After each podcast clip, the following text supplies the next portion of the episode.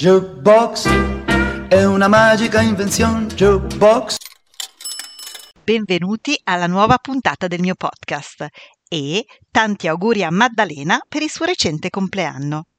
Oggi vi descrivo un pittoresco angolo di Francia, sulla cui costa settentrionale si erge il famoso santuario in onore di San Michele Arcangelo, il cui nome originario era Mont Saint-Michel o Péril de la Mer, letteralmente Monte San Michele presso il pericolo marittimo. La notevole struttura del santuario e la baia nel quale l'isolotto sorge con le sue maree ne fanno il sito turistico più frequentato della Normandia e uno dei primi dell'intera Francia, con circa 3 milioni e 200 mila visitatori ogni anno. Dal 1979 fa anche parte dei patrimoni mondiali dell'umanità dell'UNESCO.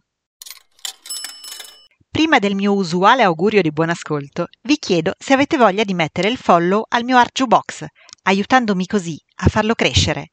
Basta cliccare su Segui, scaricando un'app qualunque fra le tante che offrono podcast e audio. Grazie e ora buon ascolto! Anticamente, nei pressi del Mont Saint-Michel, la foresta di Chissy, allora non ancora invasa dal mare, era sede di due tribù celtiche che utilizzavano la roccia per i culti druidici. I romani poi colonizzarono la zona e vi realizzarono la via armorica, lungo tragitto per viaggi e commerci. Nel IV secolo venne qui eretto il primo edificio di culto cristiano, un oratorio dedicato a Santo Stefano, seguito poi da un secondo, in onore di San Sinforiano, primo martire dei Galli, ai piedi della roccia. Entrambi furono affidati alla custodia di alcuni religiosi eremiti. Secondo la leggenda, l'arcangelo Michele apparve nel 709 al vescovo di Avranches, Aubertot, chiedendo che gli fosse costruita una chiesa sulla roccia. Il vescovo ignorò per due volte la richiesta, finché San Michele non gli bruciò il cranio con un foro rotondo, provocato dal tocco del suo dito, lasciandolo tuttavia in vita. Il cranio di Santo Bertò con il foro è tuttora conservato nella cattedrale di Avranches e non serve dire che la comunità si mobilitò in fretta per realizzare l'abbazia. I conti di Rouen, poi nominati duchi di Normandia, dotarono riccamente gli ambienti per i religiosi, che furono spinti a stabilirsi qui dopo diversi tentativi di fuga dovuti al timore delle incursioni normanne.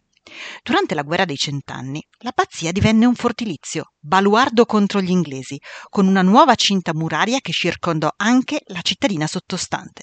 Per undici anni il monte resistette agli inglesi, finché nel 1434 l'esercito britannico lasciò l'assedio e con il ritorno della pace si intraprese la costruzione della nuova abside della chiesa abbaziale in stile gotico fiammeggiante. Nei secoli successivi l'utilizzo religioso si alternò a quello di carcere, perché l'isolamento favoriva sia la meditazione che la difficoltà a fuggire.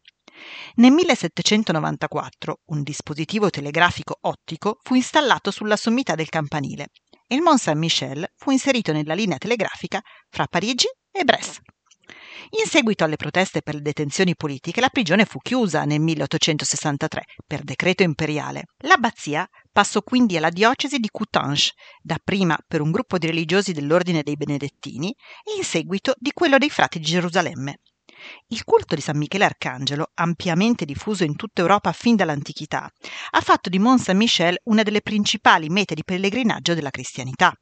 Il Mont Saint-Michel è poi uno dei tre maggiori luoghi di culto europei intitolati a San Michele Arcangelo, insieme alla Sacra di San Michele in Val di Susa e al santuario di San Michele Arcangelo sul Gargano.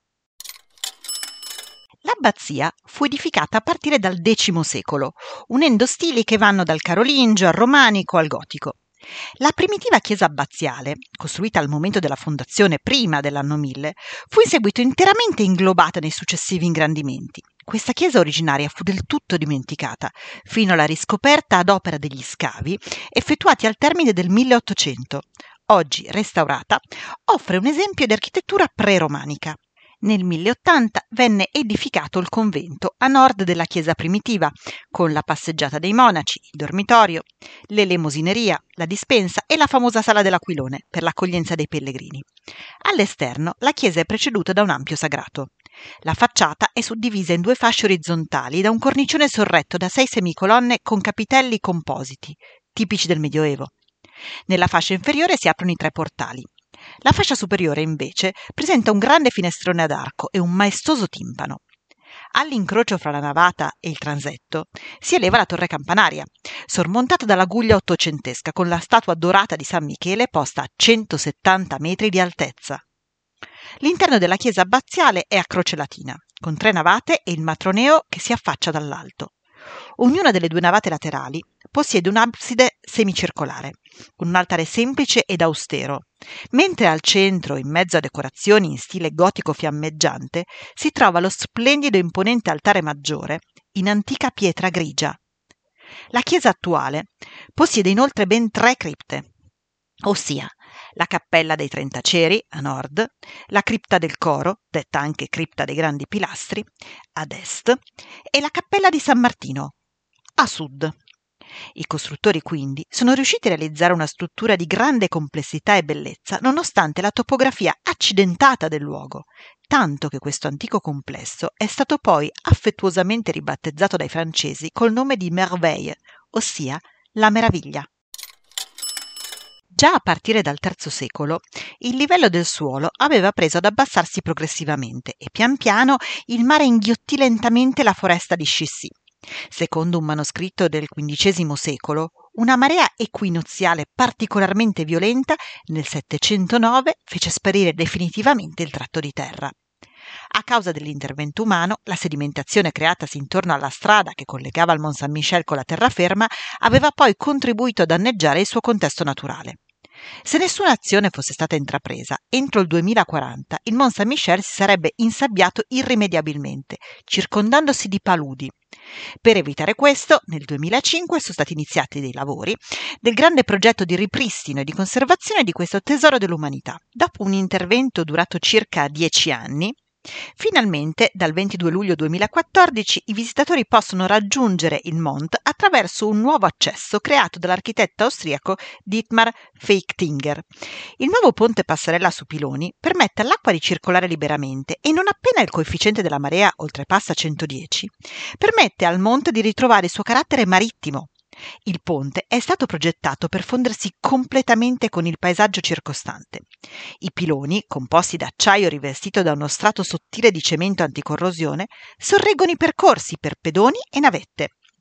La baia in cui sorge l'isolotto roccioso è soggetta al fenomeno delle sabbie mobili, ma è soprattutto nota per l'eccezionale ampiezza delle maree, circa 14 metri di dislivello, che montano con grande rapidità, causando talvolta disagi per le automobili lasciate parcheggiate troppo a lungo nelle parti più basse. Ovviamente non è possibile, per ragioni di sicurezza, raggiungere Mont Saint-Michel in autonomia, senza organizzazione, ma solo tramite percorsi prenotati e concordati con le guide locali. E vissero tutti artisti e contenti. Fine se hai passato qualche minuto piacevole ascoltandomi, mi raccomando, scrivimi le tue curiosità, ma soprattutto le tue richieste e dediche all'indirizzo artjubox.dirtidarti-gmail.com Jukebox si scrive con la J, Jukebox. Comunque trovi il mio indirizzo anche nella visualizzazione della pagina introduttiva che presenta il podcast. Ora ti saluto e spero di riaverti con me al prossimo episodio.